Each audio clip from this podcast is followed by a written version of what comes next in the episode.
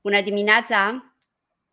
Bine ați venit alături de noi astăzi. Uh, este o ediție specială pentru noi. Îl, avem, uh, îl am alături de mine azi pe Alexandru Alex Leca, care este Product Manager uh, la SmartBill.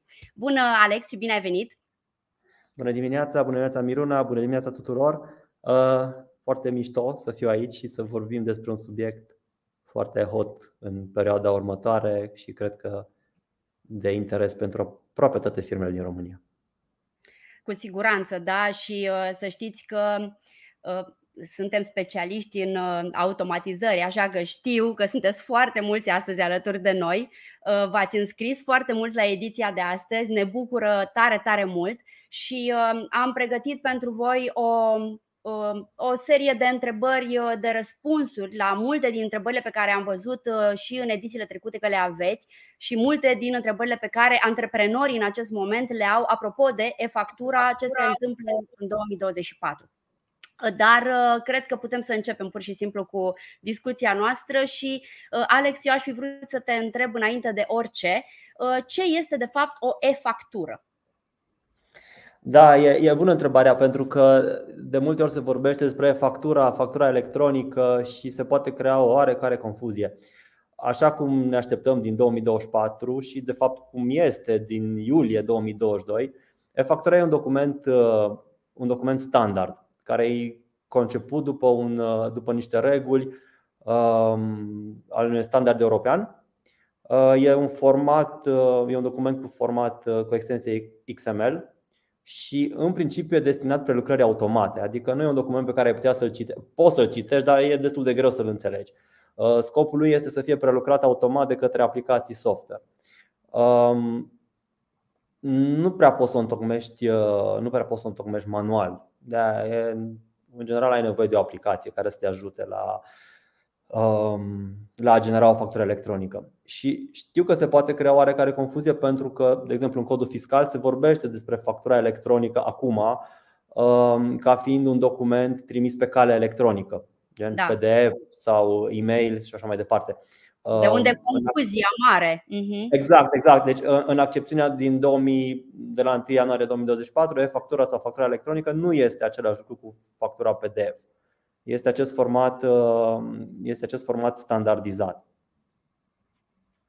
Am înțeles. Ok. Uh, și uite, cu toate acestea, e un format standardizat, este un format care. Um, de ce ne sperie atât de mult? Adică văd foarte multe temeri, foarte, multă, foarte multe. Um, e cumva, cumva e percepută această e-factură ca o corvoadă pentru, pentru antreprenori. De unde această percepție și ce să facem să, să schimbăm percepția până la urmă, știi?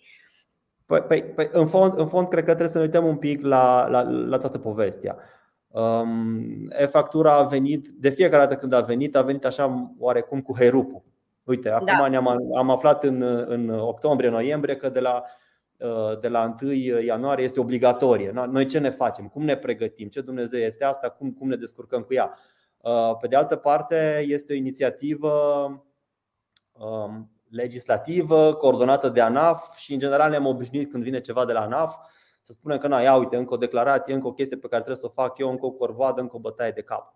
Uh, cu toate acestea, hai să vedem un pic partea plină a paharului. Um, factura electronică este construită pornind de la un standard european, standard um, care definește acest document cu scopul de a automatiza procese în cadrul companiilor, uh, adică și al instituțiilor, bineînțeles. Uh, Practic, dacă ne gândim bine, uh, începând cu 1 ianuarie 2024, aproape toate firmele din România vor vorbi exact aceeași limbă când vor întocmi o factură.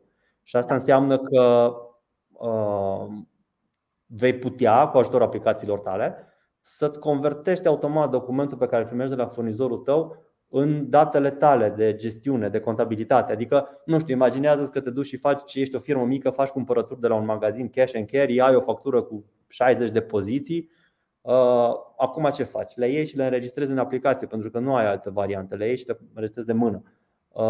2024 uh, îți va permite să preiei acel document în mod automat și să generezi uh, toate, toate informațiile fără să-ți mai bați capul. Na, este practic asta nu e nouă, adică preluarea asta automată de documente exista deja și exista de ani buni în mediul de business. E drept că era folosită în general de companii mari pentru că aveai nevoie de tot felul de ERP-uri, de soluții complicate care să gestioneze chestia asta.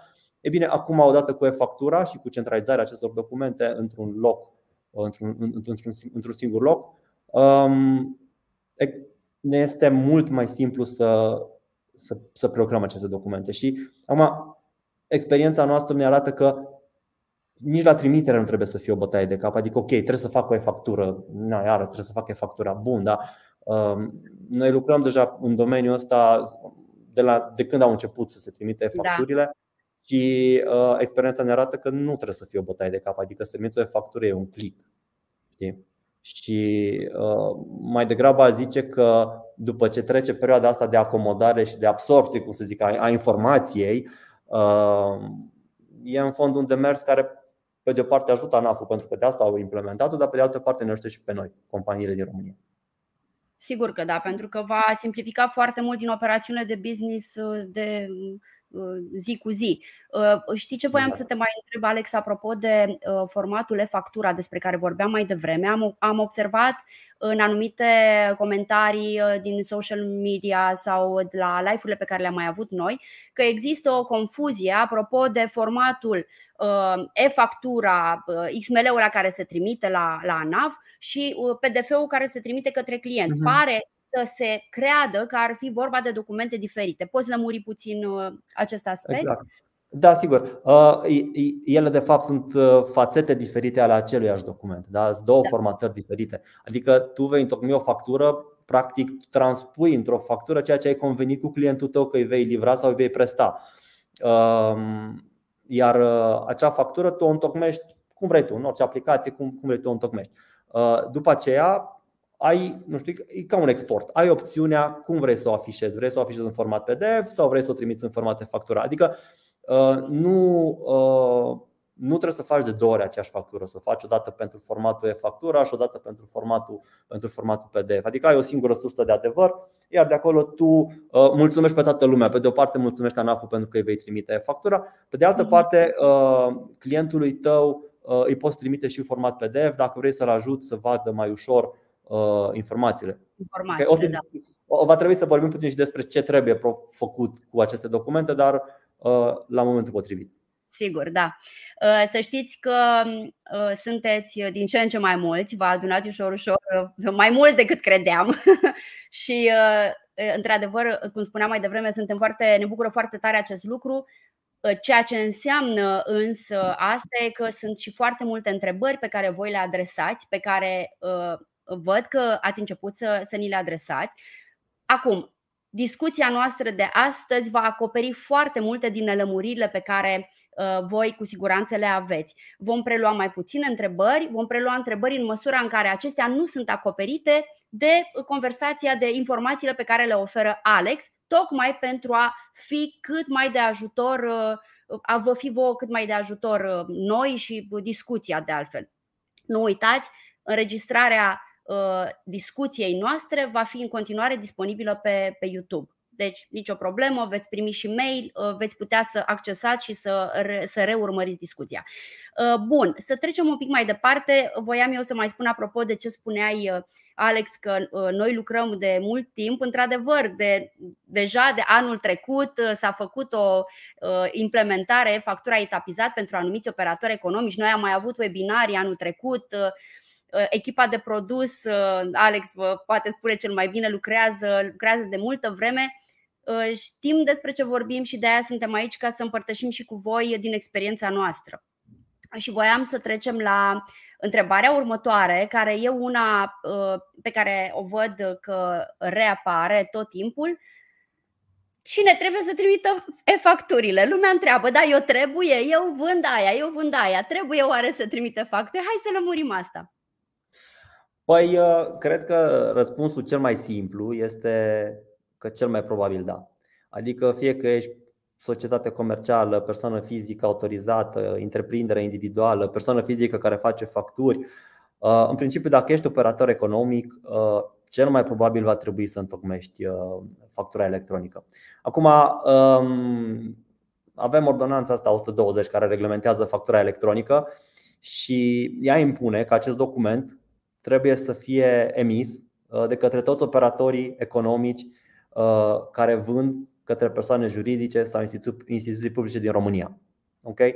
Acum, dacă ar fi să o luăm așa pe bucăți, ca da, să o analizăm, da. ar fi ok, cine ar trebui să întocmească? Păi toți operatorii economici și e foarte importantă definiția pe care o dau ei în ordonanță. Un operator economic este orice entitate care desfășoară o activitate economică constând în executarea de lucrări, livrarea de bunuri, prestarea de servicii, adică nu se face nicăieri o diferență între dacă e societate comercială în, în forma de organizare. Adică da. faptul că e societate comercială sau persoană fizică autorizată sau, cum ziceam, o persoană fizică care uh, întocmește facturi sau ești sau nu ești plătitor de TVA, dacă e activitate economică, cel mai probabil intri în, uh, în sfera e-factura. Apoi trebuie să ne separăm puțin în, în, în clienți. Pentru ce clienți va trebui să întocmești? Pentru că, evident, poți să fii în sfera e-facturii, dar nu va trebui pentru toți clienții tăi să emiți factura. Adică 2024 uh, va impune ca toate tranzacțiile B2B, business to business, între companii sau către instituții publice, um, trebuie să fie însoțite de o factură electronică, de o factură. Uh, nu se impune emiterea unei facturi atunci când se fac vânzări către uh, clienți, persoane fizice, B2C, definiția da. standard. Um, dar cu toate acestea, pentru că am mai văzut întrebări, toate acestea mhm. nu există vreo amendă, să zic așa, sau vreo sancțiune dacă trimiți acele facturi în, uh, în, în portal. Adică mm, nu, a, nu are niciun impact negativ asupra ta dacă trimiți, cel puțin deocamdată. Nu știu dacă la un moment dat va apărea ceva pe tema asta, dar acum nu. Um, trebuie să fie o, e o mică steluță aici la persoanele, la, la vânzarea către persoane fizice. Uh, nu s-a schimbat încă nimic uh, în legătură cu prevederea din domeniul turismului, adică în momentul în care se fac încasări pe baza etichetelor de vacanță, nu s-a eliminat obligația de trimiterea facturilor, chiar dacă sunt către persoane fizice. Da? Um, de asemenea, uh, e posibil ca o companie să emită doar bonuri fiscale. Uh, aceste bonuri fiscale nu trebuie trimise în e-factura, nu ai cum să le trimiți pentru că nu ai suficiente informații, chiar dacă bonurile fiscale sunt emise către o persoană juridică. În schimb, uh, dacă o persoană juridică își cere să emiți, un bon, pe, să emiți o factură pe baza unui bon fiscal, atunci da, va trebui să trimiți acea factură în, okay. în, în portal. Mhm. Apoi um, trebuie să avem un pic grijă la ce tranzacții. Um, ordonanța se referă la tranzacțiile care au locul livrării sau prestării serviciilor în România. Deci, în principiu, dacă sunt tranzacții din afara României, nu ar trebui să fie trimise. În speță, nu știu, dacă ai clienți din afara UE, uh, din afara României, de care ar fi ei, nu ar trebui. Cel puțin în toate situațiile. Dar sfatul meu în situații de genul ăsta este să purtați o discuție cu firma de contabilitate. Pentru că definiția asta uh, a locului livrării prestării e puțin tehnică și nu e chiar așa directă uh, și din, cred că ar trebui analizat de la, de la caz la caz uh, direct cu firma de cont, așa ar putea ei să vă sfătuiască foarte bine. Apoi, um, se impune și un termen. Dacă pun acum că din 1, din 1 iulie Uh, până, până la finalul anului. Uh, nu există un termen de depunere a, termen, a, a um, de trimiterea e-facturii. Da. Uh, ei bine, începând de anul viitor, există acest termen de 5 zile lucrătoare de la emiterea facturii. Bun. Asta nu presupune, nu pune niciun fel de interdicție asupra transportului de bunuri. Da? Adică nu trebuie să aștept 5 uh, zile ca să trimit bunurile odată ce am trimis factura. Bunurile se vor transfera în continuare pe, se pot transfera în continuare pe baza avizului de însoțire a mărfii sau ce alte documente însoțitoare de transport există. Nu factura trebuie să fie documentul de însoțire a transportului. Uh, livrarea de marfă se poate face înainte de, uh, înainte de emiterea facturii. Există niște termene legale care trebuie respectate pentru a emite factura după ce s-a făcut livrarea, iar după aceea există acest termen de 5 zile pentru a trimite și factura în, în, în portal. Um, Altă discuție care, care a mai apărut și am văzut-o era dacă, tot apropo de trimiterea asta și dacă trebuie să trimite anumite facturi sau nu, uh, dacă contează dacă o factură, dacă o tranzacție este făcută în lei sau în valută. Da, da, da. Uh, dar nu are niciun fel de importanță. Factura electronică se trimite, se poate emite indiferent de moneda în care se face tranzacția. Mhm în momentul în care acest document se trimite în portalul factura, se va păstra moneda emiterii. Nu știu, ai, ai o, uh, sunt transportatorii care emit în euro. Acea factură în euro va ajunge în, în portalul de factura în euro. Um, singura excepție în acel document este valoarea TVA-ului care va fi exprimată atât în euro cât și în, în lei. În rest, uh, nu se schimbă structura sau mă rog, conținutul documentului. Uh, ce mai e important de reținut este că nu am văzut să se schimbe absolut nimic uh, apropo de produsele cu risc fiscal. Adică, dacă până acum erai în sfera produselor cu risc fiscal, cel mai probabil vei fi în continuare. Adică nu, nu există nicio uh, indicație că nu ar mai trebui să trimiți. Din contră, se păstrează această prevedere uh, și se mai menționează undeva că periodic se analizează lista de produse cu risc fiscal. Deci, aș zice că acest aspect rămâne ca și până acum. Am înțeles, mulțumesc frumos. Hai să facem o, pentru a face o, uh, un sumar al, uh, a, a tot ce ai spus. Deci, B2B de la 1 ianuarie, indiferent de forma de organizare, uh, e-factura este obligatorie, chiar dacă e PFA, chiar dacă e I, chiar dacă e orice ar fi, dacă sunteți într-o relație B2B, business to business, trebuie să trimiteți e-factura. Și voi face aici o paranteză. Uh, avem, uh, avem uh, și noi niște resurse pe care vă invit să le accesați cu diverse întrebări care vă pot răspunde, în fine, întrebări și răspunsuri care să vă, să vă răspundă și dumneavoastră care ne urmăriți astăzi. În ceea ce privește tranzacțiile care au loc sfatul nostru este întotdeauna să vă consultați și cu um, contabilul uh, vostru, pentru că e posibil să fiți într-o situație care e puțin mai complexă și care necesită uh, o analiză um, făcută temeinic, realizată așa cum se, așa cum se cuvine. În B2C nu trebuie, cu excepția uh, implementării făcute de anul trecut, tot ce înseamnă uh, acceptarea uh, plăților cu, cu um, uh, bonuri de, de vacanță bonuri de vacanță, da? cum se numeau. Și aș mai face o, preze- o, o completare aici. Mare atenție pentru cei care sunteți liniștiți că uh, vindeți doar în B2C. Uh, este ok, dar dacă aveți un client, persoană fizică, ce vă cere factură pe firmă, automat intrați, uh, corectează-mă Alex dacă greșesc, dar automat intrați în B2B și trebuie să trimiteți factura. Păi, în, în, în momentul în care o firmă își cere o factură, deja ești într-o relație B2B și automat trebuie să faci. Exact. Aș vrea să doar o chestie care poate nu a fost foarte clară. Dacă da. văd, aici, văd aici o, o întrebare, uh, dacă firmele ar trebui să trimită prin e-factura și facturile primite de la furnizori. Nu. Fiecare firmă își trimite facturile proprii în e-factura. Uh, ce vei putea face uh, odată ce toată lumea are facturile în acest portal? Să tragi de acolo, să să-ți descarci de acolo facturile de la furnizori, să le prelucrezi și să le vezi într-un format PDF sau într-o, într-o vizualizare uh, prietenoasă, ca să zic așa, și să poți să o înțelegi. Da? Deci nu, nu trebuie să trimit în e-factura facturile pe care le-am primit, sunt facturile mele pe care trebuie să le trimit. Uh-huh. Uh, super, mulțumim frumos. Uh, am văzut întrebări pe care le vom adresa în cele ce urmează. Voiam să lămurim o altă chestiune destul de uh, arzătoare, am observat. Uh, Uh, rolul pe care îl joacă contabilul în uh, tot în procesul acesta de trimitere factura. Ce, practic, ce uh, rol joacă firma de contabilitate, contabilul, care e relația cu antreprenorii în această situație? Exact. Um, păi, principalul rol al unei firme de contabilitate în această relație cred că a fost și va rămâne în continuare cea de a ajuta pe oameni de a consulta pe spețele lor. Pentru că da. ei sunt cei mai în măsură să le înțeleagă business și sunt cei mai în măsură să le fie aproape. Uh, în rest, um, a gestiona, am auzit discuții de genul firma mea de contabilitate ar trebui să-mi trimite factura pentru că se trimite în SPV și de SPV se ocupă firma mea de contabilitate. Uh, din punctul nostru de vedere, lucrul ăsta nu e chiar corect uh, și o să și detaliez, adică avem niște argumente destul de clare aici. Um, poți considera că emite, nu știu, începând din ianuarie, poți să zici că da. așa cum emiți acum o factură clasică, e tot una cu a emite o F-factură. Cum ziceam înainte, că tu emiți practic o factură pentru a, pentru a formaliza o relație cu, cu, cu clientul tău, da?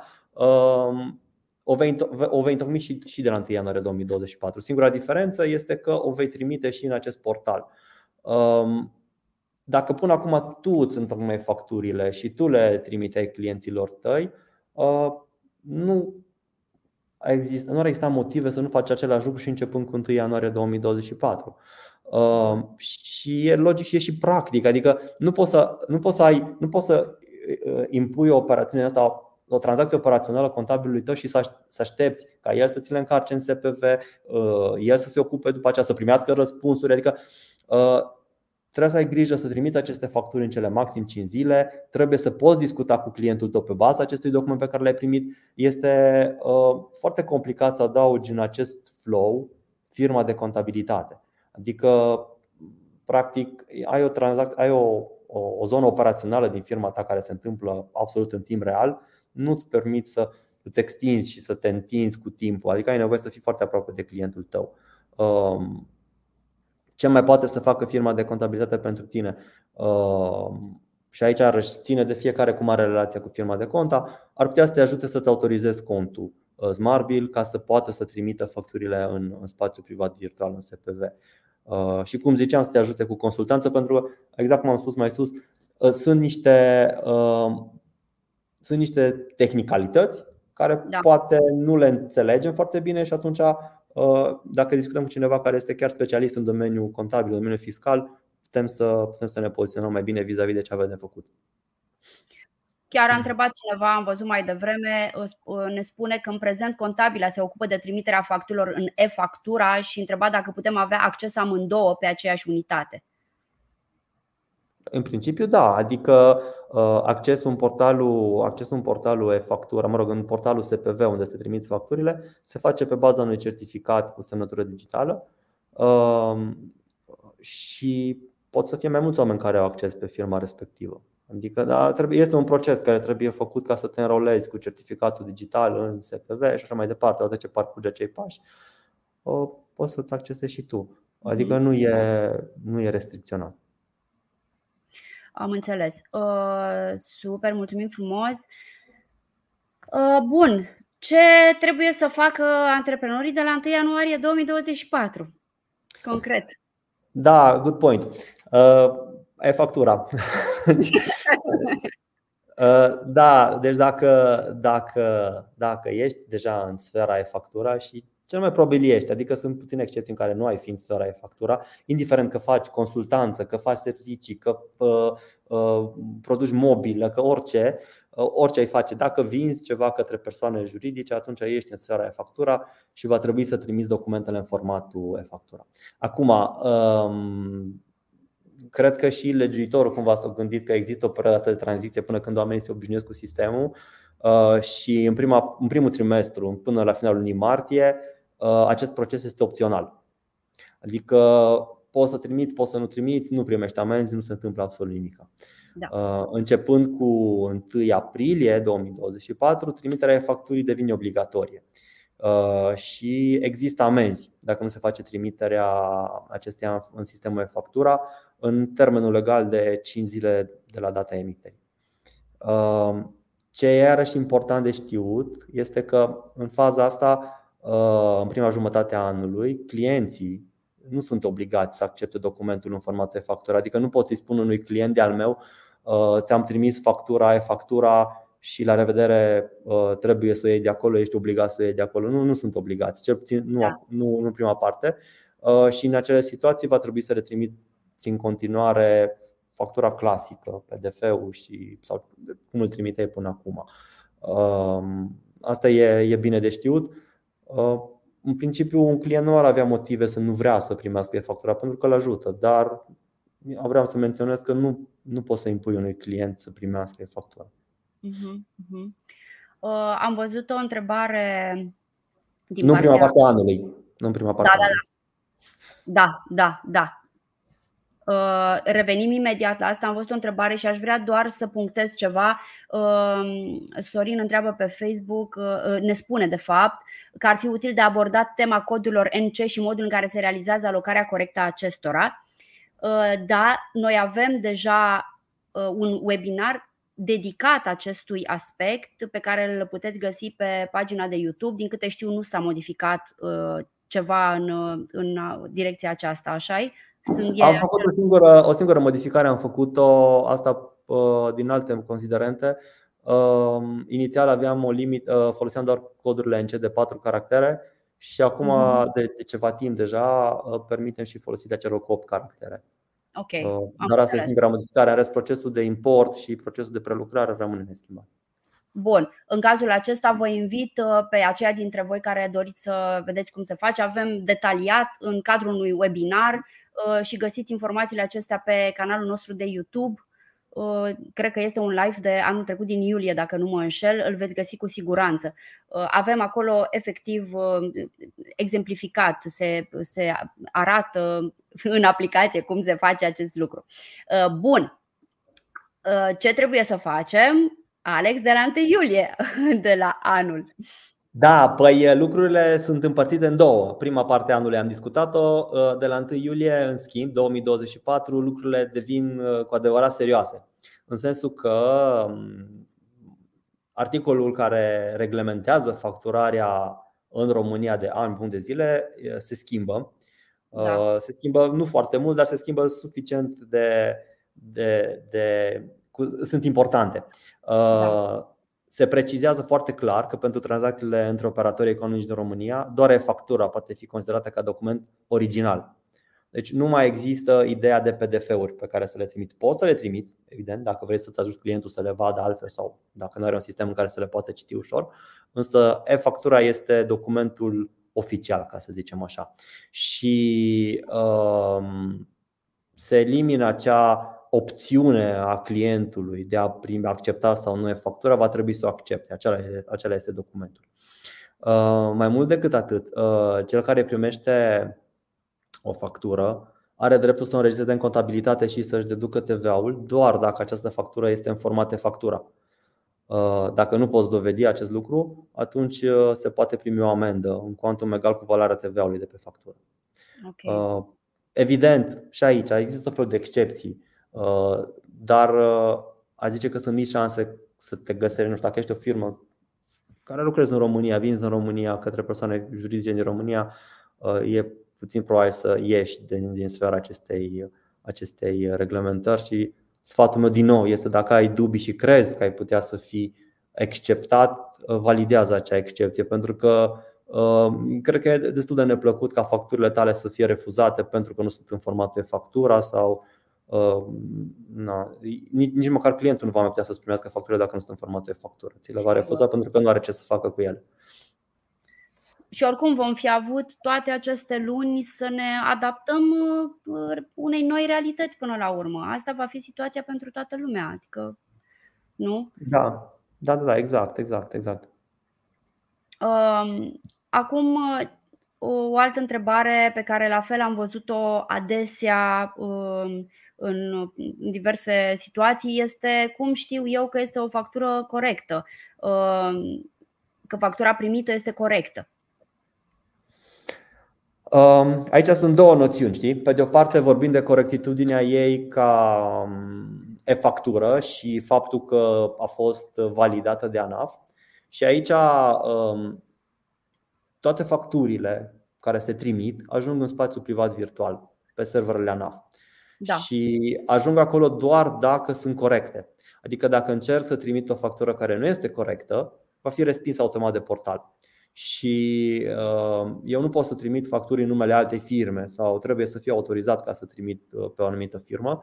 Uh, deci, uh, SPV-ul și faptul că o factură există acolo atestă deja faptul că ea a fost um, validată și este corectă din punct de vedere al structurii și al conținutului de date. Da? Uh, are semnătura ANAF-ului, este tot în regulă.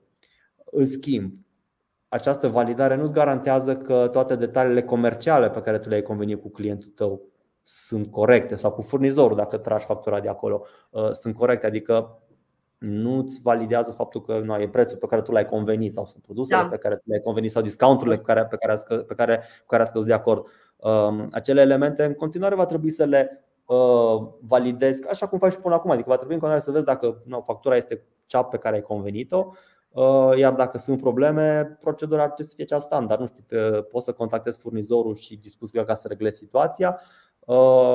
Și e important de știut că în e-factura nu există noțiunea asta de a anula sau a șterge. Adică, ok, am făcut o factură, ți-am trimis o factură, nu ești de acord, nu știu, am uitat să pun un produs, am uitat să-ți dau discountul pe care ți l-am promis.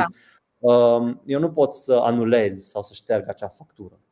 Um, dacă am nevoie să fac o corecție, atunci uh, varianta care și acum ar fi cea mai corectă ar fi să, faci o, să fac o factură storno și să-ți retrimit încă o dată factura.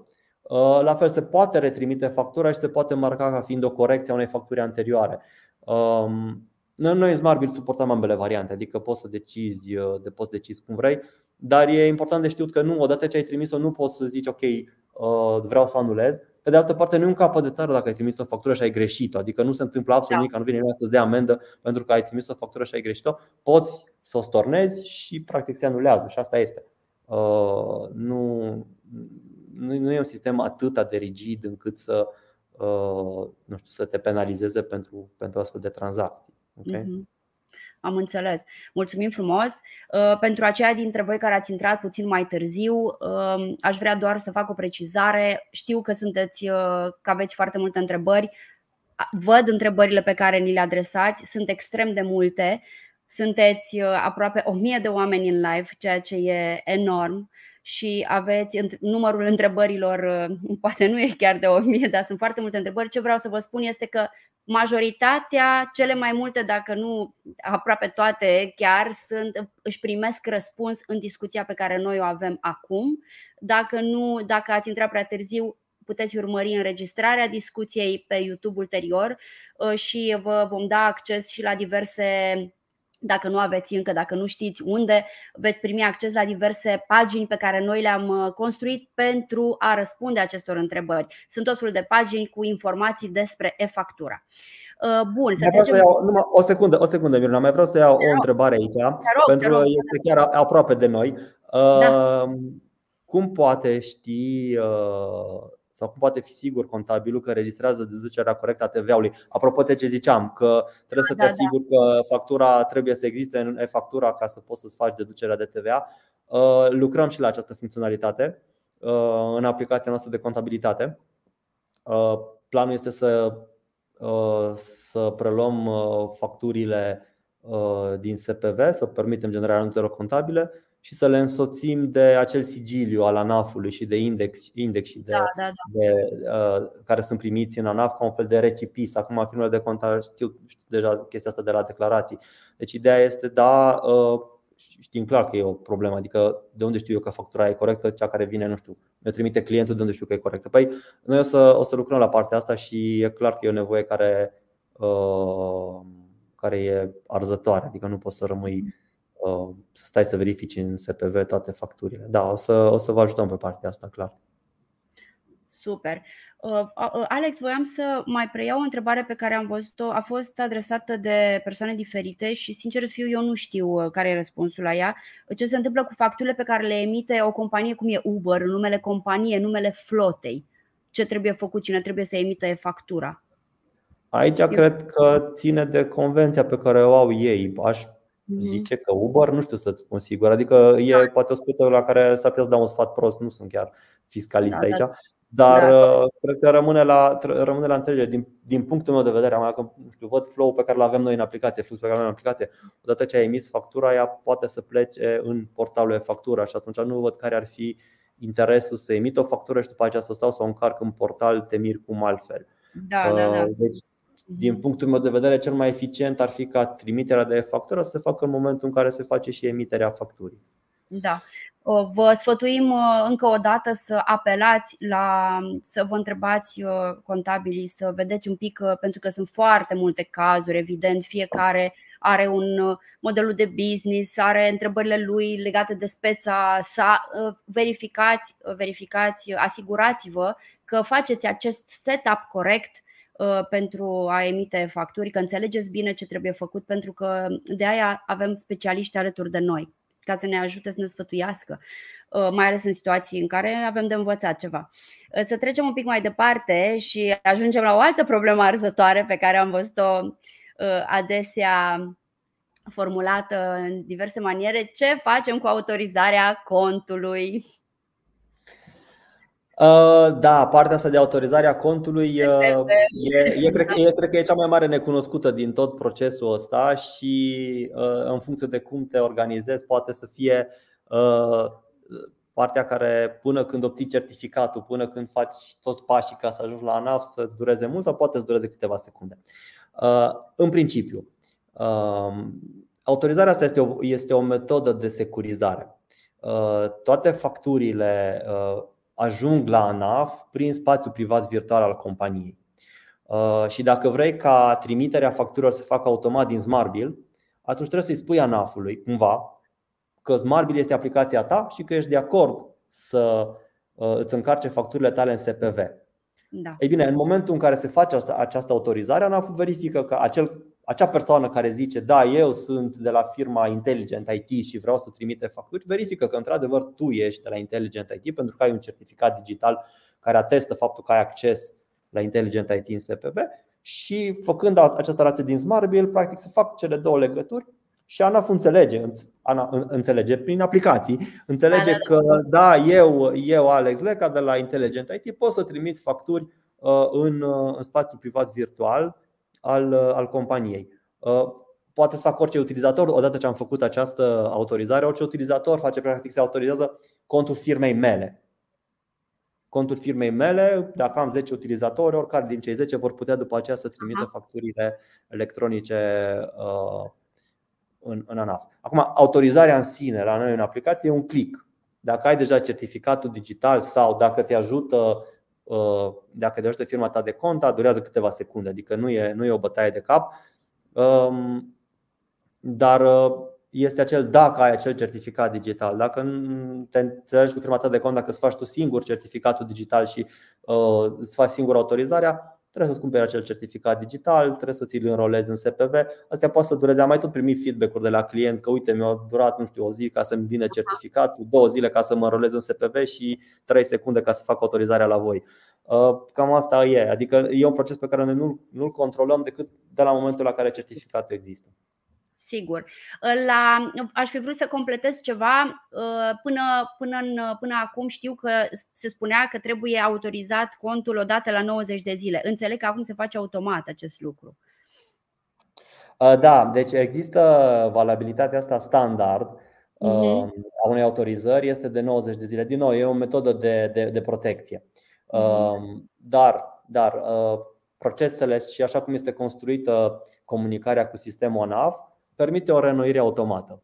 Uh, și această renoire automată se poate, noi avem deja implementat, o avem implementată de, uh, de, de mult timp. Da. Um, ideea este că ea poate, ea, ea poate să funcț- ea funcționează în mod normal, ea funcționează și teoretic, vreo 3 ani de zile ar trebui să ai liniște odată ce ai făcut autorizarea. Uh, dar poate să apară probleme și aceste reautorizări să nu mai funcționeze. Noi am trecut printr-o astfel, astfel de fază Uh, odată ce am făcut autorizarea asta, monitorizam să vedem dacă se întâmplă cu succes, eram undeva la 100% rată de succes.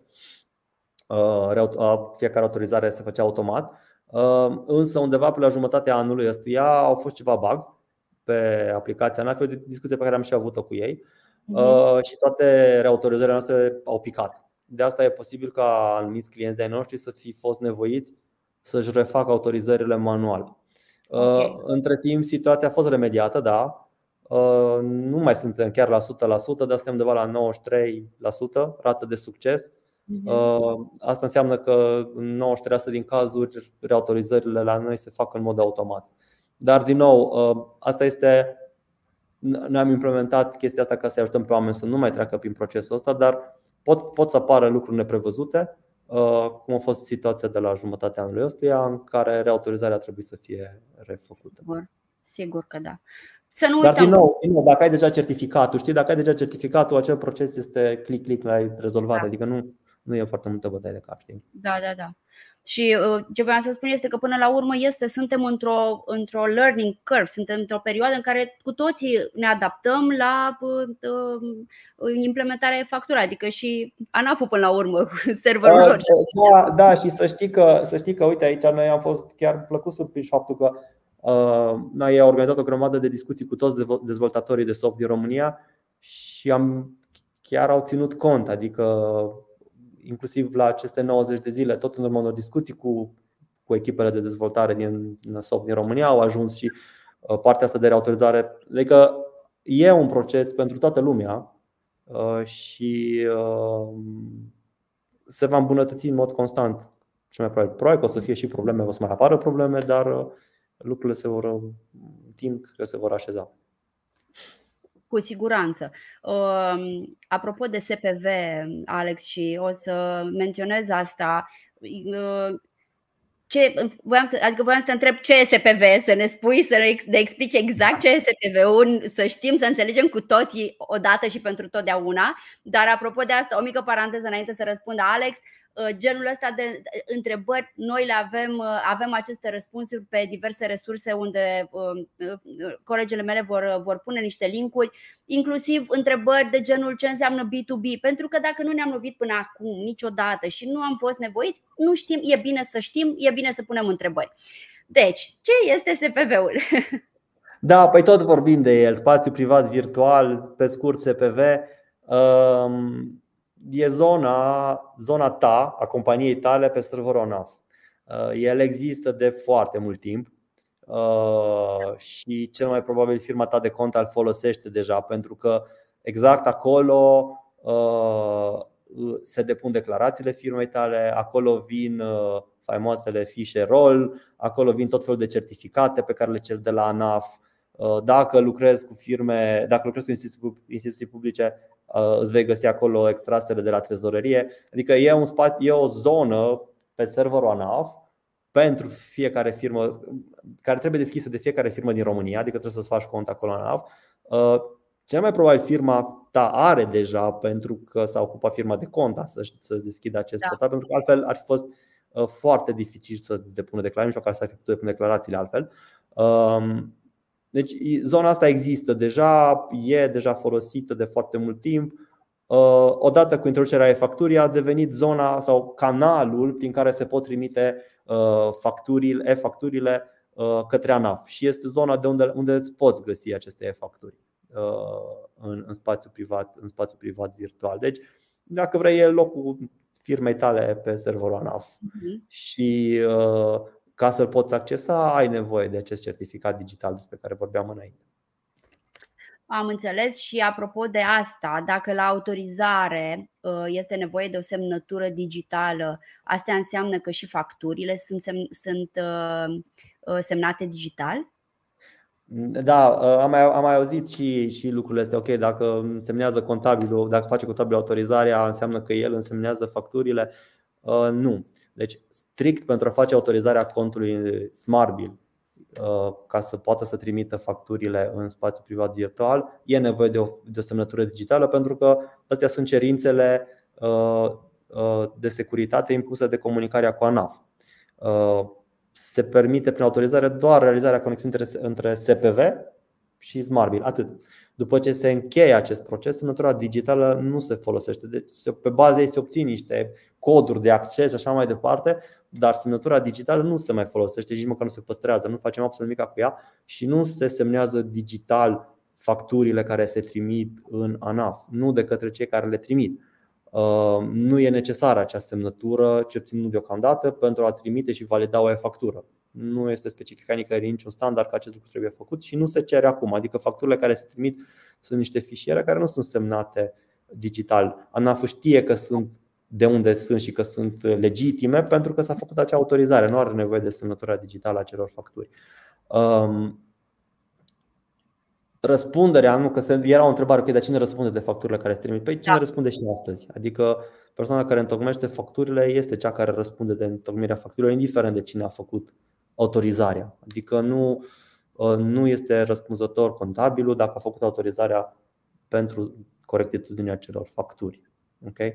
Um, în schimb, pentru că există undeva noțiunea de semnătură digitală pe facturi, ANAF-ul, în momentul în care îți validează o, o factură electronică, uh, semnează digital acel document și okay. se primește acel sigiliu ANAF, că se vorbește despre sigiliu ANAF. Se primește acel sigiliu ANAF, e un fișier semnat digital de către ANAF care cumva atestă că acea factură a fost validată la momentul X și că este ok din punct de vedere structural. Da?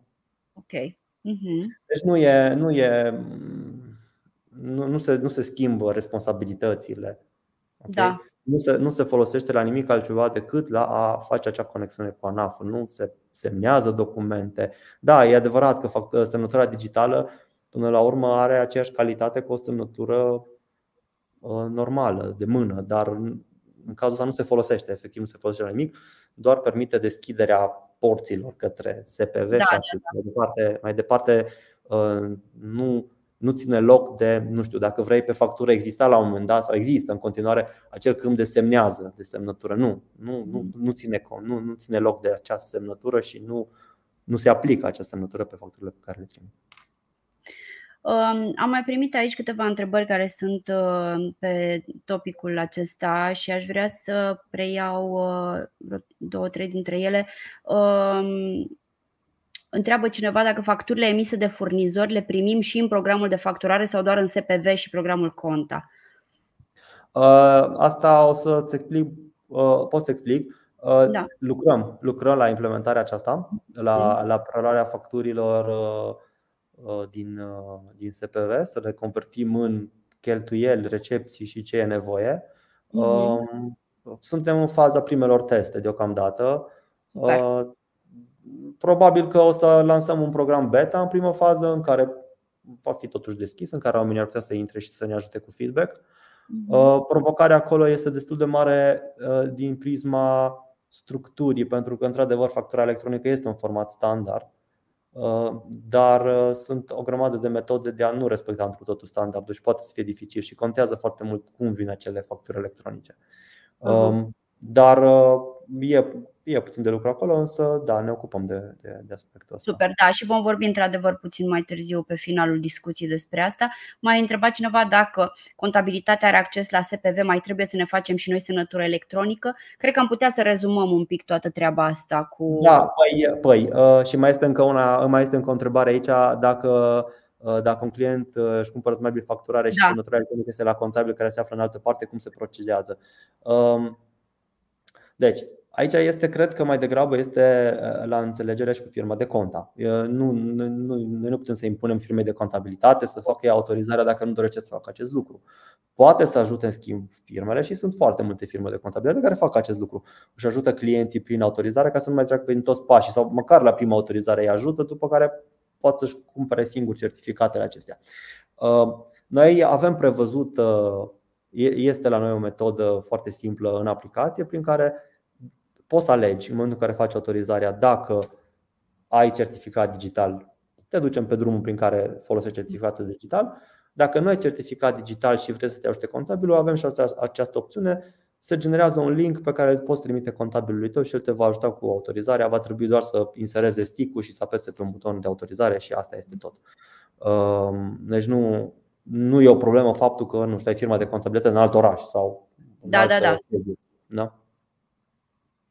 Uh, am înțeles. Mulțumim frumos, uh, Alex, și uh, aș vrea să ajungem la. Să, în fine, este, uh, ne apropiem de finalul discuției și e un punct la care uh, eu țin mult uh, și pe care îl tot uh, încercăm să-l lămurim și să uh, descriem cât mai bine ce se întâmplă. De ce, de ce să aleagă oamenii Smart Bill? Hmm. Păi uite, noi suntem deja pe piața software de gestiune a afacerii din România încă din 2007 când am început cu programul de facturare. Mm-hmm. Ne-am dezvoltat aplicația asta și încă de la început a fost primită cu drag de către antreprenori. Da, în 16-17 ani am lucrat foarte mult la aplicația asta și ne-am concentrat foarte mult pe ideea de a asigura niște fluxuri foarte simple și care să te urmărească cât mai de aproape ce vrei tu să faci în businessul tău, adică să nu dorească să te adaptezi, să te adapteze la tine. Uh-huh. Am avut tot timpul grijă să fim la zi cu reglementările legislative. A fost prioritatea noastră atât în facturare, în gestiune sau în contabilitate. Am lucrat foarte mult și cu, cu clienții noștri, adică ne-am inspirat și am învățat de la ei foarte multe lucruri pe care ar trebui să le, să le facem în aplicație, astfel încât să le fie viața mai ușoară lor și tuturor celorlalți din, din, dacă vrei, din acest sistem de business din România. Uh, într-un final, uite, anul ăsta avem deja peste 100.000 de firme care folosesc în mod activ Smart Bill. Deci vorbim de firme care folosesc activ, nu firme care și-au făcut vreodată cont în Smart Bill. Uh, și uh, avem utilizatori care sunt foarte încântați și asta o știm pentru că măsurăm clar acest lucru. Da. Uh, și uh, na, tot ce am învățat în anii ăștia și am, am folosit ca să implementăm e-factura. Gândește-te că sunt sute de pagini în, în, în e-factura, adică uh, e un standard european, e standard internațional, e legislația din România care se schimbă și se adnotează în mod constant. Toate elementele astea ne-am trecut cu foarte mare atenție prin ele și scopul nostru a fost să va să stoarcem maximul din, din ceea ce face un om în aplicația noastră de conta, să fie minim pași suplimentari, astfel încât uh, cu eficiență maximă să scoată facturile așa am să le facem perfecte. Adică oamenii să știe că în momentul în care pleacă o factură de la ei în portal, sunt mici, mici, mici șanse uh, ca să fie, ca să fie eronate, vor fi validate din prima, asta a fost scopul nostru. Um, era, da, dacă vrei, a fost și un pic frustrantă toată această dezvoltare de factură, pentru că am muncit luni de zile și totul s-a redus la un buton, știi? Da, da, și nu știe da, nimeni. Da, dar practic, practic în acel buton a fost extrem de multă muncă, uh, uh, tocmai ca să putem să ajungem acolo, să nu fie nevoie să parcurgi 11 pași ca să ajungi la a trimite un document. Okay? Um, și cumva lucrul ăsta se vede, se vede deja astăzi. Uite, sunt peste 2 milioane de facturi electronice trimise din aplicația noastră și 99,9% sunt validate cu succes. Da? Uh, și pentru ce mai rămâne știm ce avem de făcut ca să le corectăm, um, dar putem ajunge și la 100%. Și pentru clienții noștri, exact cum ziceam, adică e un click pe care trebuie să-l faci. Și în continuare lucrăm să optimizăm flow-ul ăsta fluxul acesta de, da. de lucru, astfel încât să, să te ajutăm și mai mult. Acum, uh, eu pot să stau povestesc aici cum e factura la noi și ce poate să facă, dar cred că cel mai bine putem să vedem uh, live această da, poveste. Da, da, da. Și uh, avem uh, alături de noi astăzi, o să-l aducem imediat alături de noi pe uh, Marian Coman, uh, colegul nostru. Uh, o secundă, Marian, că erai pe mute. Uh, Marian va... Bună, bună, bine ai venit alături de noi. Marian ne va arăta cum funcționează în, în aplicație factura și uh, am să dau imediat. Uh, ok, ar trebui să vedeți acum și ecranul. Da, nu știu, se vede, da? Da, Marian, te ascultăm. Deci, E o foarte scurtă prezentare și e foarte scurtă nu pentru că o scurtăm noi, ci pentru că procesul este extrem de simplu. Și uh, am pregătit aici o, o factură pe care o emiteți în mod normal în uh, Smart Bill. Uh, faceți, uh, mergeți către salvarea ei. Uh, deci până acum sunt pașii pe care îi făceați în mod normal de fiecare dată când emitați o factură. Ce trebuie să faceți în plus este pur și simplu să apăsați acest buton disponibil aici pe pagina de vizualizare și factura. E-factura se va genera în spate și în același timp va și uh, fi trimisă către SPV. Acest mesaj vă confirmă că trimiterea a fost făcută și uh, în momentul ăsta ce trebuie să faceți este să așteptați ca ea să fie verificată de ANAF. Cum a spus și Alex, uh, aceste documente sunt verificate din punct de vedere al formei, al structurii și uh, aveți aici în colț un uh, marker care indică statusul ei. Da? Și iar acum vedem că ea este, urmează să fie validată, da? este verificată. Acest proces de validare poate dura, uh, variază, poate dura câteva secunde, dar poate să dureze și câteva ore bune. Uh, nu sunt uh, nu e un lucru pe care să-l putem controla noi. Uh, o să vă mai arăt totuși uh, ce se mai. Un caz în care, de exemplu, uh, aveți o factură de emis, da? O emiteți, o aveți o factură emisă și, cum spunea Alex, e-factura are un format standard care trebuie respectat. Și în momentul în care acest format nu apar probleme în acest format, noi verificăm această structură înainte ca factura dumneavoastră să ajungă în SPB și uh, vă avertizăm că sunt probleme. Și acum am creat o factură. Asta că am trimis.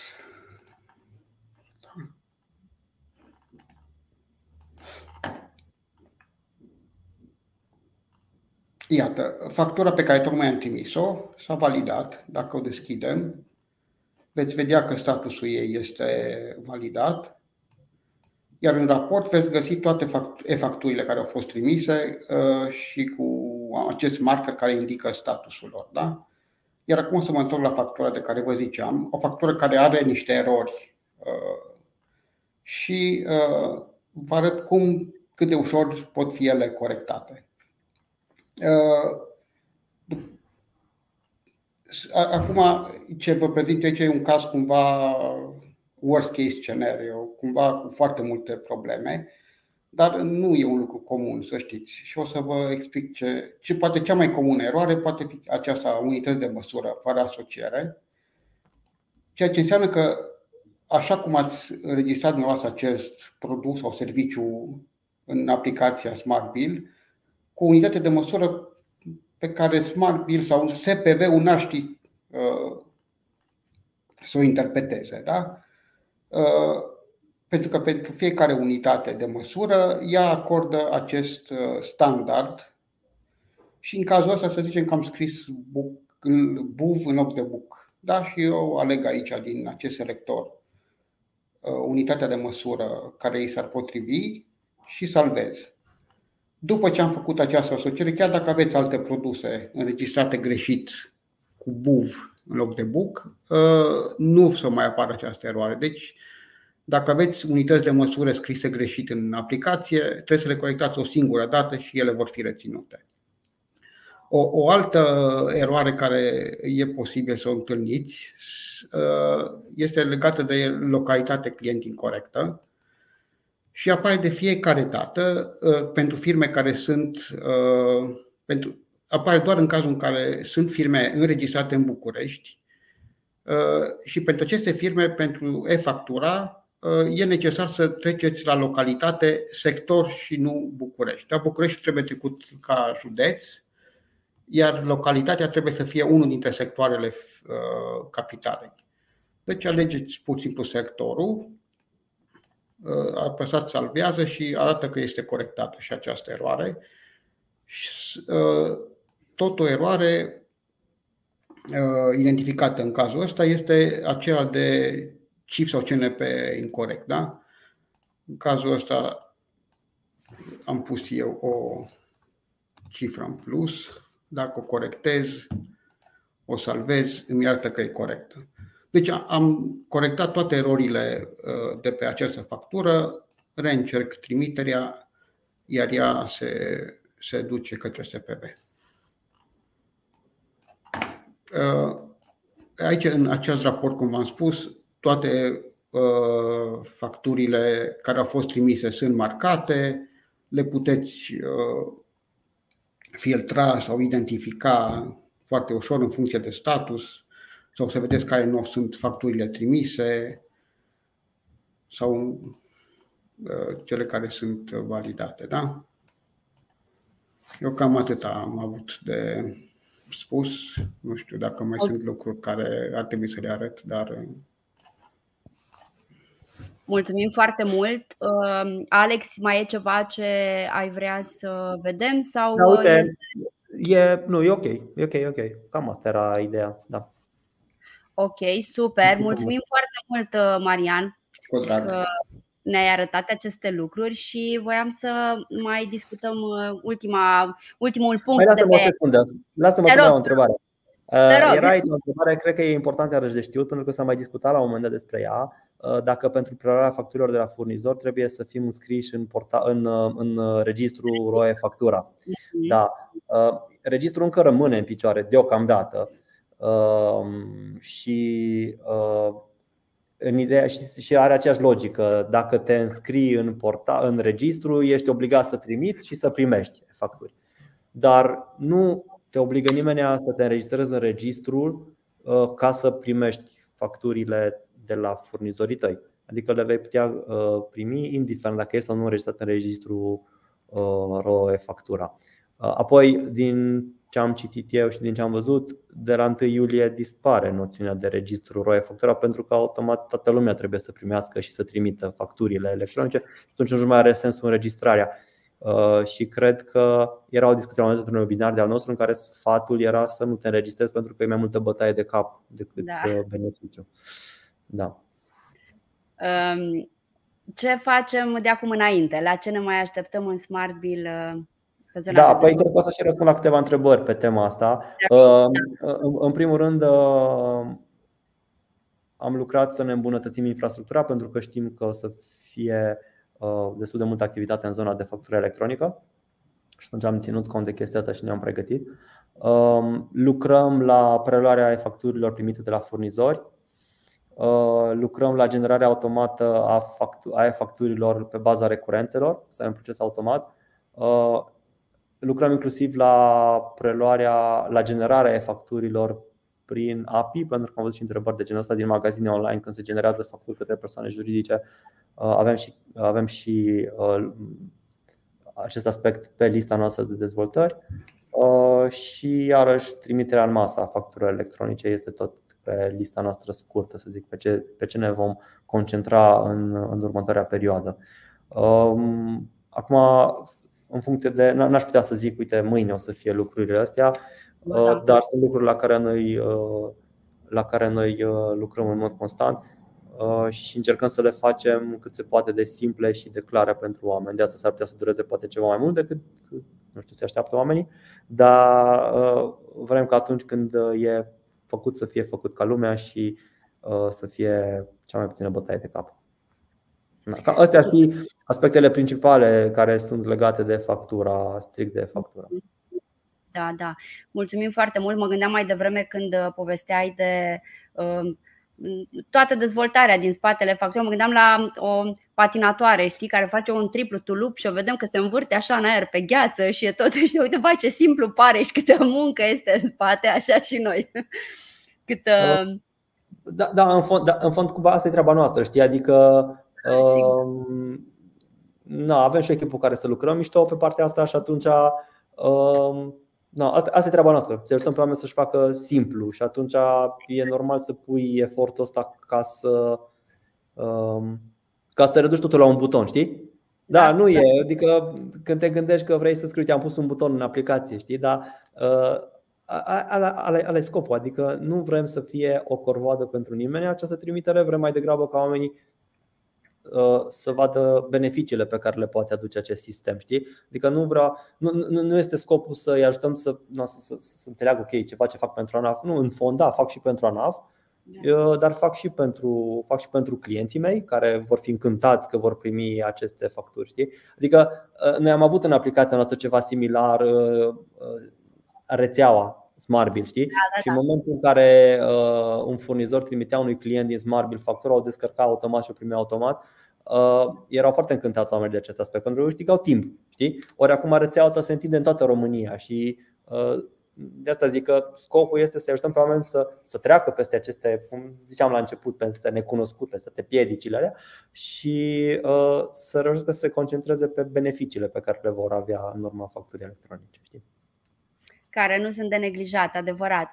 Um, aveți, uh, am văzut, cum spuneam mai devreme, toate întrebările. Uh, vă invit să urmăriți înregistrarea care va rămâne, cum spuneam, de asemenea pe YouTube. Veți primi un uh, articol pe blogul nostru. Dacă nu v-ați înscris pe blogul Smart Bill, vă invit să o faceți pentru că publicăm tot timpul, de 3-4 ori pe săptămână, aveți articole, tot ce se întâmplă nou, toate Uh, actualizările legislative, să nu vă ia nimic prin surprindere, ne asigurăm că, că, că sunteți, că rămâneți informați. Înscrieți-vă la uh, da subscribe pe blogul nostru. Uh, cum spuneam, veți primi un articol care va avea în el și link către înregistrarea discuției de astăzi. De asemenea, dacă nu aveți cont la SmartBill, să știți că aveți o lună întreagă gratuită pentru a încerca, pentru a vedea cum funcționează aplicația, pentru a vedea voi cât de simplu este, pentru a trimite o e-factură prin, prin SmartBill și a vă convinge că tot ce am povestit astăzi, atunci când aplicați, este de fapt o operațiune foarte simplă. Vă invit să faceți asta. De asemenea, Facebook, YouTube, suntem peste tot, urmăriți-ne, suntem aici ca să vă facem viața mai ușoară cu toții echipa, echipa de dezvoltare a produsului, uh, noi care suntem pe marketing și vă aducem informațiile, uh, colegii de la, de la Customer Care care vă ascultă atunci când aveți probleme, suntem cu toții aici. Uh, ne bucurăm că ați fost astăzi alături de noi, ați fost extrem de mulți. Marian, Alex, mulțumesc încă o dată că ați venit și. Mersi și noi. Cu drag că ați oferit toate aceste informații și ne vedem joia viitoare pentru încă o ediție din Antreprenoriat pe Bune. Până atunci aveți grijă de voi și uh, să aveți uh, un sfârșit de săptămână minunat. Numai bine, salutare! Ciao!